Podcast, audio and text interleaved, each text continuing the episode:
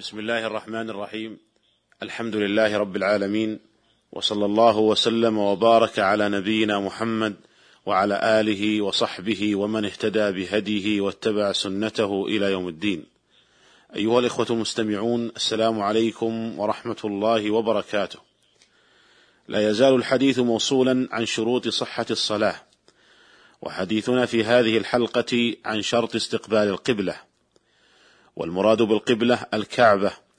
سميت قبلة لأن الناس يستقبلونها بوجوههم ويؤمونها ويقصدونها.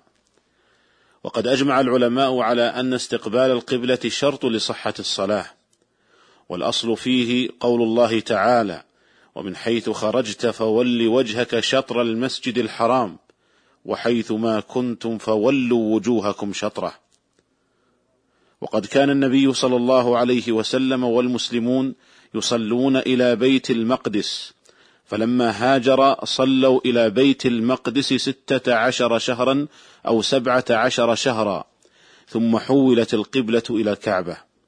وقد أخرج البخاري ومسلم في صحيحيهما عن البراء بن عازب رضي الله عنه قال كان رسول الله صلى الله عليه وسلم صلى نحو بيت المقدس ستة عشر أو سبعة عشر شهرا. وكان رسول الله صلى الله عليه وسلم يحب أن يوجه إلى الكعبة فأنزل الله قد نرى تقلب وجهك في السماء فتوجه نحو الكعبة.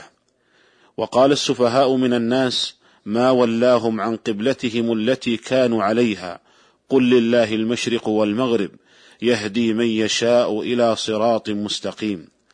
فصلى مع النبي صلى الله عليه وسلم رجل ثم خرج بعدما صلى وكانت أول صلاة يصليها بعد تحويل القبلة إلى الكعبة. فمر هذا الرجل على قوم من الأنصار في صلاة العصر نحو بيت المقدس. مر على قوم من الأنصار في صلاة العصر وهم يصلون نحو بيت المقدس. فقال لهم أشهد أني صليت مع رسول الله صلى الله عليه وسلم وأنه توجه نحو الكعبة. فتحرف القوم أي انحرفوا حتى توجهوا نحو الكعبة. ومحبة النبي صلى الله عليه وسلم للتوجه نحو الكعبة لأنها قبلة إبراهيم الخليل عليه الصلاة والسلام. ولأن اليهود كانوا يقولون يخالفنا محمد ويتبع قبلتنا. وقد وردت السنة بتعظيم شأن القبلة. فقد نهى النبي صلى الله عليه وسلم عن استقبال القبلة أو استدبارها بغائط أو بول تعظيما لشأن القبلة. يقول عليه الصلاة والسلام لا تستقبلوا القبلة ولا تستدبروها بغائط ولا بول ولكن شرقوا أو غربوا. متفق عليه. قال البخاري في صحيحه باب فضل استقبال القبلة.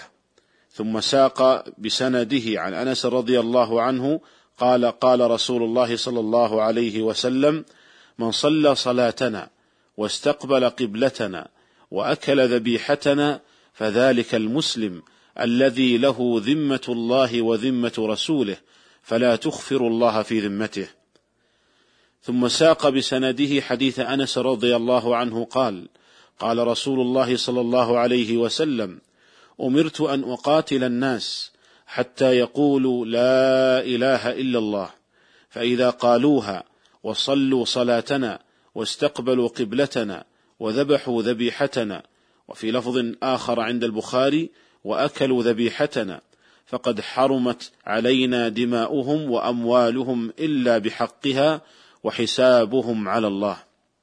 قال الحافظ ابن حجر رحمه الله في هذا الحديث تعظيم شأن القبلة وذكر الاستقبال بعد الصلاة للتنويه به وإلا فهو داخل في الصلاة لكونه من شروطها. أيها الإخوة المستمعون الناس في استقبال القبلة على ضربين. الأول من يلزمه إصابة عين الكعبة والثاني من فرضه استقبال جهة الكعبة ولا يلزمه إصابة عينها. أما الأول وهو من يلزمه إصابة عين الكعبة فهو من كان قريبا منها بحيث يمكنه معاينتها. وقد أجمع العلماء على ذلك. وبهذا يتبين خطأ أولئك الذين يصلون في المسجد الحرام ويمكنهم مشاهدة الكعبة. ولا يستقبلون عين الكعبة في صلواتهم وإنما يستقبلون جهتها. وبعضهم يتجه إلى يمين الكعبة وبعضهم يتجه إلى يسار الكعبة فهؤلاء قد أخلوا بشرط من شروط صحة الصلاة وهو شرط استقبال القبلة. وأضاف بعض الفقهاء من كان يصلي بمسجد النبي صلى الله عليه وسلم. قالوا فيلزمه إصابة عين الكعبة لأن قبلته متيقنة. لما روى الزبير بن بكار في أخبار المدينة عن جبير بن مطعم رضي الله عنه أن رسول الله صلى الله عليه وسلم قال: ما وضعت قبلة مسجدي هذا حتى رفعت لي الكعبة فوضعتها أمها أي تجاهها وعللوا لقولهم بأن قبلة النبي صلى الله عليه وسلم متيقنة عللوا بأنه عليه الصلاة والسلام لا يقر على الخطأ. ولكن هذا القول محل نظر فإن الحديث الذي استدل به أصحاب هذا القول من أن الكعبة رفعت للنبي صلى الله عليه وسلم حتى رآها ووضع قبلة مسجده عليها حديث ضعيف من جهة السند لا تقوم به حجة. وأما ما ذكروه من التعليل فقد أجاب عنه موفق بن قدامة رحمه الله بقوله وفي ذلك نظر لأن صلاة الصف المستطيل في مسجد النبي صلى الله عليه وسلم صحيحة مع خروج بعضهم عن استقبال عين الكعبة لكون الصف أطول منها.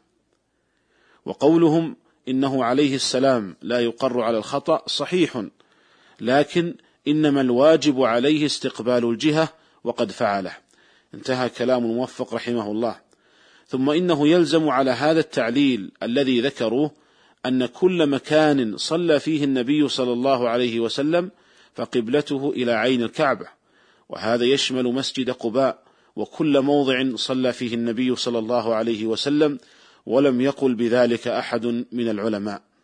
أما الضرب الثاني من الناس بالنسبة لاستقبال القبلة من كان فرضه إصابة جهة الكعبة ولا يلزمه إصابة عينها وهو البعيد عن الكعبة. ويدل لذلك قول النبي صلى الله عليه وسلم ما بين المشرق والمغرب قبلة أخرجه الترمذي من حديث أبي هريرة رضي الله عنه وقال حديث حسن صحيح ويدل لذلك أيضا ما جاء في الصحيحين عن أبي أيوب الأنصاري رضي الله عنه أن النبي صلى الله عليه وسلم قال لا تستقبلوا القبلة بغائط ولا بول ولا تستدبروها ولكن شرقوا أو غربوا. فقوله عليه الصلاة والسلام ولكن شرقوا أو غربوا يريد بذلك عكس القبلة فيكون ما بين المشرق والمغرب بالنسبة لأهل المدينة قبلة فيكون الجنوب يكون الجنوب كله قبلة لهم.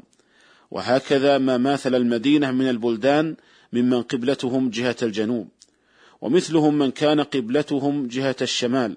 فما بين المشرق والمغرب قبلة بالنسبة لهم.